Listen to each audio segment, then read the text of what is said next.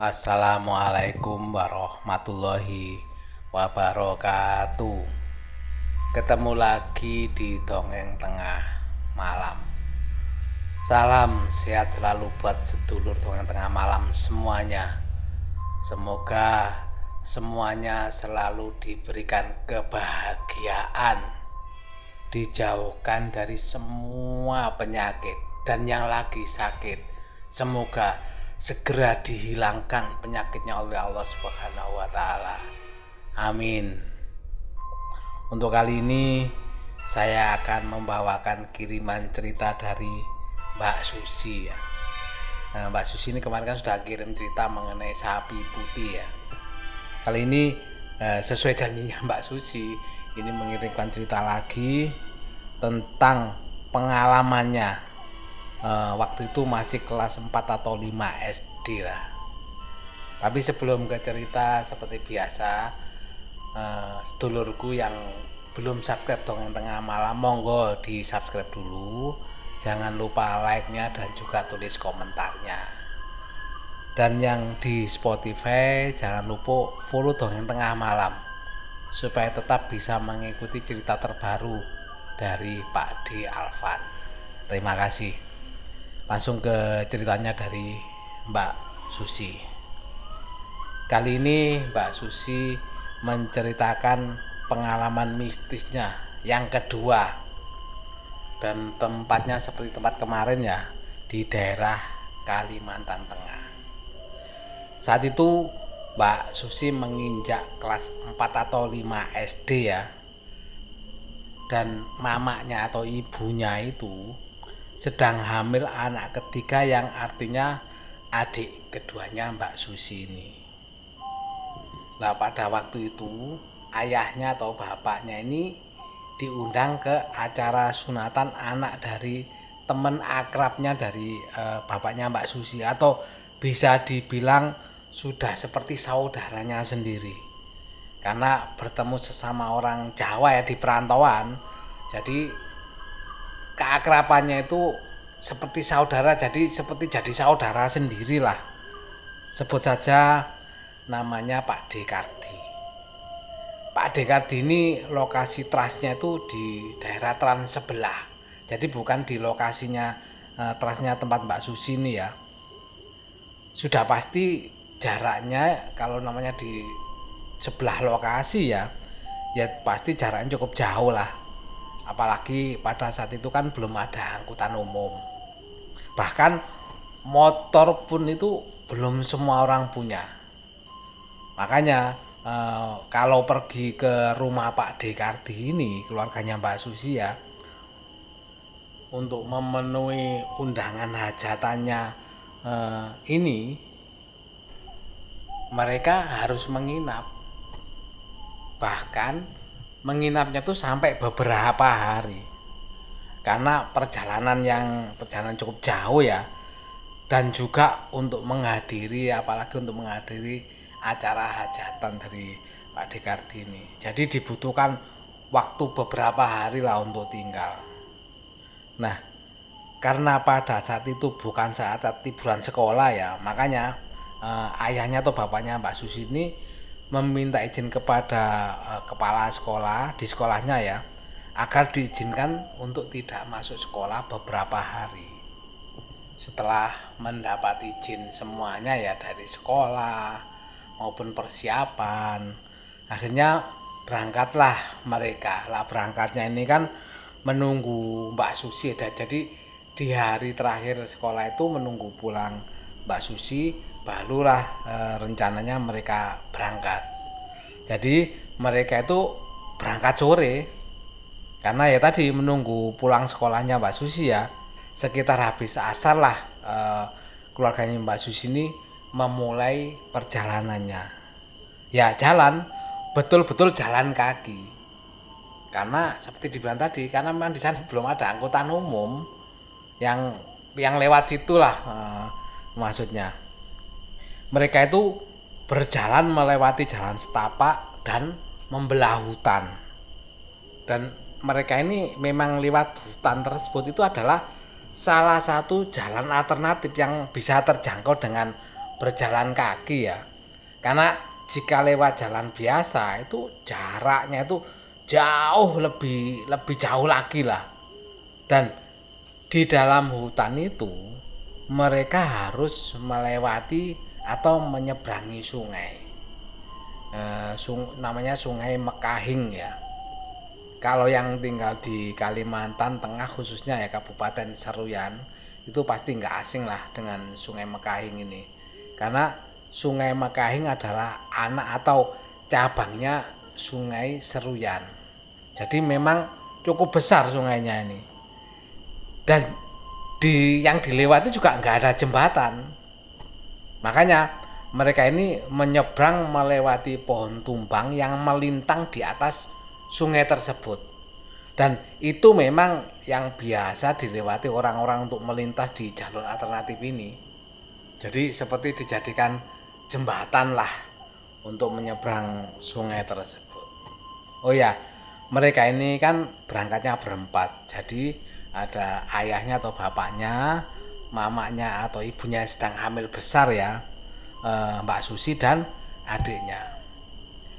Begitu sampai di tengah-tengah jembatan kayu itu, pas sekali waktu itu eh, azan maghrib berkumandang. Memang nggak ada kejadian apapun saat itu, karena awal mula keanehan itu terjadi itu justru sesampainya mereka ini di rumah Pak Dekardi. Jadi sesampainya mereka di rumah Pak Dekardi itu malah Mbak Susi merasa seperti nggak enak badan. Ya, orang-orang berpikir mungkin aja ya Mbak Susi ini masuk angin dan juga kelelahan. Karena apa? Perjalanannya yang cukup jauh ini. Wajarlah mungkin anak-anak jalan kaki berkilo-kilometer ya. Dan sore-sore juga e, menuju malam kan waktu itu. Makanya sakitnya dikira mungkin ya kelelahan, mungkin kena angin malam atau masuk angin lah mungkin e, kalau bahasa Jawanya di sini ya. Makanya kemudian Mbak Susi disuruh segera untuk makan, dibuatkan teh manis, teh panas manis ya, dan lain-lain. Tetapi walaupun setelah makan, setelah minum teh manis dan sebagainya, Mbak Susi ini malah muntah-muntah karena merasa perasaannya itu sangat mual di perutnya. Sebenarnya nggak ada yang aneh memang. Pokoknya saat itu yang Mbak Susi rasakan seperti orang yang sakit aja, mual, kepalanya pusing melayang-layang, jadi lemes kalau eh, badannya ini ya, kalau dibuat jalan tuh sempoyongan seperti eh, layaknya orang yang mulai sakit lah. Sampai besok paginya kondisi Mbak Susi pun kan masih belum membaik, bahkan lebih parah muntah-muntahnya. Makanya orang tuanya juga khawatir gitu loh. Kok Mbak Susi jadi sakit, e, sudah mau menghadiri hajatan kok malah sakit. Dan sakitnya itu semakin lama kan semakin parah dari muntah-muntahnya tadi. Karena dianggap sama orang tuanya kondisi Mbak Susi ini sudah nggak memungkinkan untuk tinggal lama. Bapaknya pun akhirnya memutuskan bahwa e, untuk membawa Mbak Susi ini segera pulang. Padahal waktu itu belum sempat hari hanya hajatannya, kalau nggak salah ya. Akhirnya diputuskanlah nah, keluarganya Mbak Susi ini, ini untuk pulang segera. Sesampainya di rumah, diharapkan kan karena di rumah ya, Mbak Susi ini kan mungkin bisa segera membaik lah eh, sakitnya ini, nggak bertambah parah. Tapi ternyata sakitnya Mbak Susi nggak kunjung sembuh, bahkan sudah disuntik sama mantri di sana ya dan juga diberi obat, tapi kondisinya masih tetap saja sampai eh, sekitar seminggu lebih ya, bahkan hampir ke dua mingguan tetap sakitnya ini nggak kunjung membaik. Karena khawatir dengan keadaan Mbak Susi ini ya, bapaknya pun berniat untuk membawa berobat ke dokter yang lebih ahli di kota. Karena di Trans hanya ada mantri ya, seperti yang nyuntik-nyuntik tadi ya. Kemudian orang tuanya pun memutuskan untuk mencari pinjaman dana sama saudaranya ada juga di Kalimantan saat itu. Beliau ini adalah seorang polisi yang bertugas di Tarakan. Sebelum berangkat, Mbak Susi ini ingat betul bahwa bapaknya ini berpesan supaya selama uh, bapak pergi jangan tiduran terus, jalan-jalan keluar rumah dan duduk-duduk di teras lah, biar terkena udara luar dan juga memandang pohon-pohon hijau ya, siapa tahu uh, lebih fresh dan enteng gitu loh penyakitnya itu. Setelah memberi pesan-pesan seperti itu, berangkatlah bapaknya Mbak Susi ini. Dan untuk pergi ke rumah saudaranya ini bisa dibayangkan ya, nggak bisa lah e, hanya satu hari e, berangkat langsung pulang. Pasti lebih dari satu hari. Bayangkan ke daerah Trans sebelah aja e, memakan waktu segitu lamanya ya. Bahkan nggak bisa ditempuh pulang pergi karena perjalanan dengan jalan kaki yang cukup jauh, apalagi ini ke kota lain ya. Sampai besoknya ya, sekitar sore lah setelah asar, Mbak Susi ini inget pesan bapaknya ini untuk dibuat jalan-jalan, jangan hanya tidur-tiduran. Kemudian Mbak Susi pun jalan keluar dengan kondisi yang masih lemas, itu duduk-duduk di teras. Saat itu masih diingat betul, adiknya itu sedang asik bermain sendiri di ruang tamu dan mamanya atau ibunya itu sedang siap-siap masak untuk makan malam, sedang memotong-motong kacang panjang saya ingatnya Mbak Susi. Begitu Mbak Susi sedang memandang pohon, pohonnya itu nggak tinggi, pohon-pohon rambutan lah yang kira-kira tingginya hanya tiga atau empat meteran lah, karena memang di pekarangan ada eh, pohon rambutan. Ingat kan di cerita sapi putih sebelumnya ya, kalau rumahnya itu rumah panggung ya, rumah Susi. Jadi kalau duduk di teras yang panggung tuh memandang ke pohon yang hanya tiga per empat meter dari tanah. Artinya Mbak Susi kan nggak sampai mendongak ke atas untuk melihat pohon itu. Pandangannya hanya lurus ke depan. Tapi anehnya tiba-tiba Mbak Susi ini perlahan-lahan itu mendongakkan kepalanya ke atas, sambil perlahan-lahan kepalanya ini memandang ke atas. Bahkan Mbak Susi sampai dalam hati tuh eh, bilang, loh aku ngapain lihat ke atas, kan Mbak Susi ini gak pingin lihat ke atas gitu. Jadi Mbak Susi gak ada niat sama sekali mau lihat ke atas, tapi kepalanya ini seolah ada yang menggerakkan, tapi bukan keinginan dari Mbak Susi, jadi bergerak sendiri gitu loh. Dan Mbak Susi ini waktu itu juga masih dalam keadaan sadar penuh, hanya saja kepalanya itu bukan Mbak Susi yang mengendalikan, jadi mendongak sendiri ke atas seperti dipaksa gitu. Dan Mbak Susi nggak bisa berpa, berbuat apa-apa untuk mengontrol kepalanya ini mau menoleh kemana. Sampai Mbak Susi ini lihat atap rumah, semakin lama itu semakin ke bagian belakang. Jadi kepalanya itu mendongak sampai menyentuh punggungnya. Padahal saat itu suruh menirukan saja nggak bisa. Itu lebih dari empat puluh lima derajat ke belakang. Sampai lehernya Mbak Susi terasa tercekik saking mendongaknya. Bukan hanya ke atas, sampai ke belakang.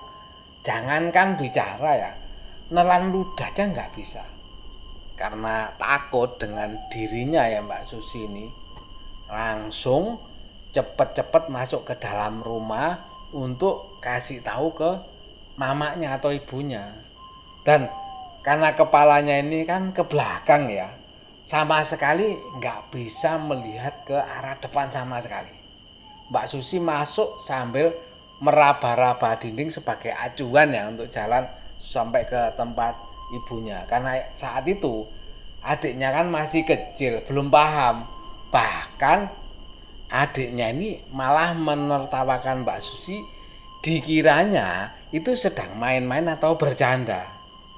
Dan Mbak Susi pun gak menghiraukan lah, terus berjalan sampai ke dapur. Begitu sampai ke dapur, mamanya kan melihat. Begitu melihat Mbak Susi kepalanya mendongak ke atas bahkan e, mengarah ke belakang, Betapa kagetnya ibunya ini dan langsung shock, ketakutan dan khawatir gitu. Kenapa kok kok bisa seperti itu gitu loh. Kepalanya Mbak Susi ini dengan terburu-buru dan panik, eh, mamanya langsung meraupi wajahnya Mbak Susi ini sama telapak tangannya. Istilahnya orang Jawa ya, dicengkomi.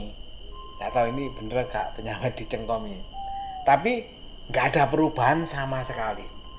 Kepalanya ini masih mendongak ke atas, cenderung ke belakang. Tapi beberapa saat kadang kepalanya itu normal, kadang-kadang mulai ke belakang lagi. Karena di rumah ini bapaknya kan lagi nggak ada, khawatir terjadi apa-apa. Mamanya ini akhirnya membawa Mbak Susi ini ke rumah tetangganya. Bahkan eh, mamanya Mbak Susi memberi belian ke Mbak Susi, mau eh, ke Mbah Bejo atau Pak Sunari. Mbah Bejo ini orang sepuh lah di R T situ. Sedangkan Pak Sunari ini adalah guru ngajinya Mbak Susi.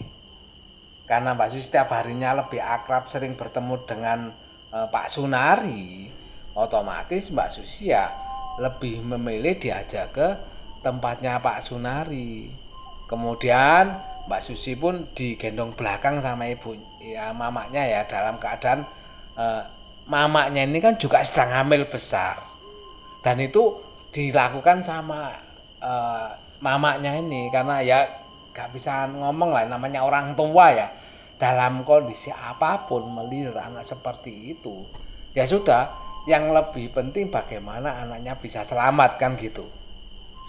Sesampainya di rumah Pak Sunari, sontak warga satu R T ini heboh melihat kondisinya Mbak Susi ini, dan Mbak Susi ini tentunya jadi tontonan bagi mereka. Maklumlah, karena kejadian langka dan aneh pastinya ya. Mbak Susi ini dipangku sama Pak Sunari, dibacakan ayat-ayat kursi, surat-surat pendek, tapi nggak ngaruh apa-apa. Bahkan Mbak Susi disuruh mengikuti pun eh, bisa mengikuti sampai selesai, nggak ada efeknya. Kan kalau memang gangguan makhluk halus biasanya kan sensitif sama ayat-ayat suci, pasti kepanasan atau meronta-ronta lah. Tapi lain dengan Mbak Susi saat itu, malah mengikuti melafalkan ayat-ayat pendek tersebut. Bahkan sampai malam pun masih belum ada perubahan.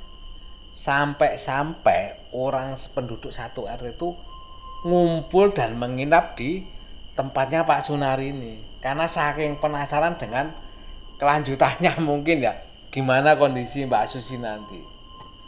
Setelah menjelang tengah malam karena nggak ada perubahan apapun, warga R T itu bermusyawarah mau membawa Mbak Susi ke dokter di kota, karena Mbak Susi waktu itu dengar sendiri. Saat itu kan Mbak Susi nggak nggak nggak tidur ya, dan memang benar-benar nggak bisa tidur, dan memang terdengar beberapa saat Mbak Susi normal. Nah di saat normal itu benar-benar Mbak Susi menundukkan kepala setunduk-tunduknya karena takut terangkat lagi. Tapi tetap Mbak Susi nggak mampu mengendalikan saat memang eh, pas terjadi ya, nggak bisa mengontrol kepalanya lagi. Jadi kembali lagi mendongak ke atas, bahkan arahnya ke belakang. Oh ya, selain itu Mbak Susi juga ingin meludah terus. Sampai-sampai sama orang-orang di sana itu ya, disiapkan tanah di dalam mangkok. Jadi Mbak Susi nggak perlu bolak-balik keluar untuk meludah. Nah, dari pembicaraan warga tadi, akhirnya Mbak Susi ini nggak jadi dibawa ke dokter karena mereka pun khawatir dengan kondisi mamanya sedang hamil besar. Karena untuk sampai di kota harus melewati pemakaman di lahan yang jauh dari penduduk. Letak makam itu di tengah-tengah antara kampungnya Mbak Susi ini dan letak kota itu sendiri. Jadi eh, sana sini jauh, makanya mereka khawatir malah akan terjadi yang nggak diinginkan. Karena pertimbangan tersebut diputuskanlah Mbak Susi dibawa besok pagi saja. Karena kehebohan yang tak terjadi ya, entah dari mulut ke mulut atau memang ada yang sengaja memanggilnya. Waktu itu datanglah Mbah Taslim. Beliau ini bisa dibilang orang pinter lah.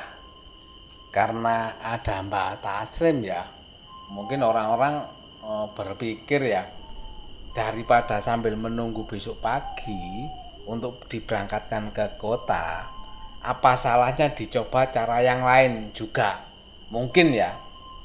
Tapi nggak lama setelah itu, sekitar dini hari ya, bapaknya Mbak Susi pun datang. Katanya eh, bapak ini eh, pingin cepat pulang karena perasaannya sudah gak karuan di sana ini. Makan gak enak dan rasanya gak tenang lah. Mungkin kontak batin antara orang tua dengan anaknya ya. Singkat cerita, mungkin setelah pembicaraan rencana ke dokter tadi, Mbak Susi ketiduran mungkin. Mbak Susi sudah gak tahu apa yang terjadi. Tapi menurut cerita orang-orang di sana dan mamanya, malam itu Mbah Taslim mengajak komunikasi dengan makhluk yang ada di tubuhnya Mbak Susi. Usut punya usut, ternyata bisa dibilang Mbak Susi ini ketempelan. Kalau kesurupan kan masuk ke dalam raganya Mbak Susi. Ini nggak masuk, tapi hanya menempel, dan si makhluk itu menempelnya di kelopak matanya Mbak Susi. Makanya secara kesadaran Mbak Susi ini masih sadar, tapi kepalanya yang nggak bisa dikontrol karena pandangannya Mbak Susi ini nggak bisa dikendalikan. Dan yang menempel ini adalah jin Islam. Makanya begitu Mbak Susi dibacakan ayat suci itu nggak ada pengaruh apa-apa, bahkan malah mengikuti. Dan asal muasal kenapa makhluk ini menempeli Mbak Susi, katanya si makhluk ini itu bertabrakan pas di tengah Sungai Mekahing tadi katanya. Ya mungkin si makhluk juga mau menunaikan ibadah ya, karena kan saat itu pas maghrib tiba. Lagi pula jin juga punya kehidupan yang sama seperti manusia, hanya beda alam. Apalagi ini jami Islam ya, wajar lah. Mungkin waktu itu Mbak Susi sama jin saat itu ada pada frekuensi yang sama dan bersinggungan. Ini juga ada sedikit catatan dari Mbak Susi ya. Oh ya, untuk teman-teman dari Kalimantan, mohon maaf, eh, Mbak Susi tidak bermaksud membuat image bahwa Sungai Mekahing itu seram ya. Tapi lebih tepatnya mungkin karena pada waktu maghrib, jadi kebetulan bersamaan dengan makhluk-makhluk astral mulai aktivitas mereka, jadi mereka saling bertemu. Bukan berarti sungainya seram. Itulah mungkin makanya para orang tua melarang anak-anak untuk main di luar rumah waktu maghrib. Memang di waktu-waktu tersebut rawan sekali e, mereka akan bersinggungan dengan makhluk dunia lain, yang mana itu waktu mereka mulai beraktivitas. Oh ya, keadaan Mbak Susi selanjutnya ya. Alhamdulillah, kes keesokan paginya Mbak Susi ini terbangun eh, dan kepalanya Mbak Susi dalam keadaan normal dan tidak pusing atau mual lagi. Seolah-olah kembali seperti pada waktu sehat. Tapi Mbak Taslim ini sempat pesan disuruh ke rumahnya agar dibersihkan supaya benar-benar bersih, nggak ada lagi sisa-sisa energi dari makhluk tersebut yang mungkin nantinya akan mempengaruhi kesehatannya Mbak Susi ini. Akhirnya Mbak Susi ini sama orang tuanya datanglah ke rumah Mbak Taslim, dan di sana Mbak Susi ini disuruh minum air putih satu gelas. Ya Mbak Susi tahu itu air yang sudah didoakan mungkin. Tapi setelah minum itu, alhamdulillah Mbak Susi ini berangsur-angsur pulih dan sehat seperti sedia kala. Tapi eh, ini catatan lagi dari Mbak Susi ya, teman-teman jangan beranggapan bahwa Mbah Taslim ini yang menyembuhkan Mbak Susi. Tapi Mbak Taslim ini hanya perantara. Semua atas izin Allah, dan Mbak Susi percaya itu. Allah maha mengendaki segala sesuatu. Manusia hanya perantara dan benda hanya sebagai media. Itu tadi eh, cerita dari Mbak Susi. Semoga, katanya Mbak Susi, bukan hanya sebagai hiburan, tapi ada hikmah dan pelajaran yang dapat dipetik buat sedulur dongeng tengah malam semuanya. Betul Mbak Susi. Mudah-mudahan kita bisa memetik semua semua kejadian yang kita alami atau dialami orang lain untuk pembelajaran diri kita. Kita ambil yang baiknya, kita buang yang jeleknya tentunya ya. Dan terima kasih Mbak Susi, benar-benar pengalaman yang menarik dari Mbak Susi ini. Bayangkan ya, kepala bisa mendongak ke atas bahkan sampai menyentuh punggungnya, kepalanya itu. Itu bukan hanya mendongak ke atas, berarti mendongak ke arah belakang. Bisa dibayangkan ya, kalau kita manusia normal, nah, nggak, susah lah. Bahkan arahnya nggak bisa lah. E, sampai bisa kepalanya tuh membalik ke belakang itu. Tapi ya itulah yang terjadi. Semoga nggak terjadi lagi ya Mbak Susi, hal-hal seperti itu lagi. Karena Mbak Susi juga uh, saya lihat, saya yakin percaya kepada kekuatan Allah ya. Jadi mungkin lebih banyak berdoalah untuk uh, perlindungan dari Allah Subhanahu wa taala. Amin. Mbak Susi, sekali lagi terima kasih atas kiriman ceritanya. Ditunggu cerita-cerita berikutnya. Dan untuk sedulur dongeng tengah malam semuanya, kalau ingin berbagi cerita di dongeng tengah malam, monggo bisa melalui email ya. Emailnya dongeng tengah malam at gmail dot com, monggo bisa dikirim di sana. Juga untuk sedulur dongeng tengah malam semuanya, saya sampaikan terima kasih yang telah setia e, mendengar cerita dari Pak D. Dan juga Pak D gak bisa memberikan banyak apresiasi ya kepada sedulur kesemuanya. Yang bisa Pak D lakukan hanya semoga doa-doa yang kita panjatkan di depan tadi ya, semoga selalu diijabahi oleh Allah Subhanahu wa taala untuk para sedulurku semuanya. Begitu juga saya sampaikan terima kasih atas doa-doanya dari sedulur dongeng tengah semuanya kepada Pak D ya. Dari komentar-komentar yang saya baca, saya sampaikan terima kasih sekali atas doa-doanya. Dan sebelum saya akhiri, saya ingatkan lagi yang belum subscribe, monggo di subscribe dulu. Yang di Spotify monggo di follow dulu dongeng tengah malam. Sekali lagi saya sampaikan terima kasih untuk semuanya dan saya akhiri.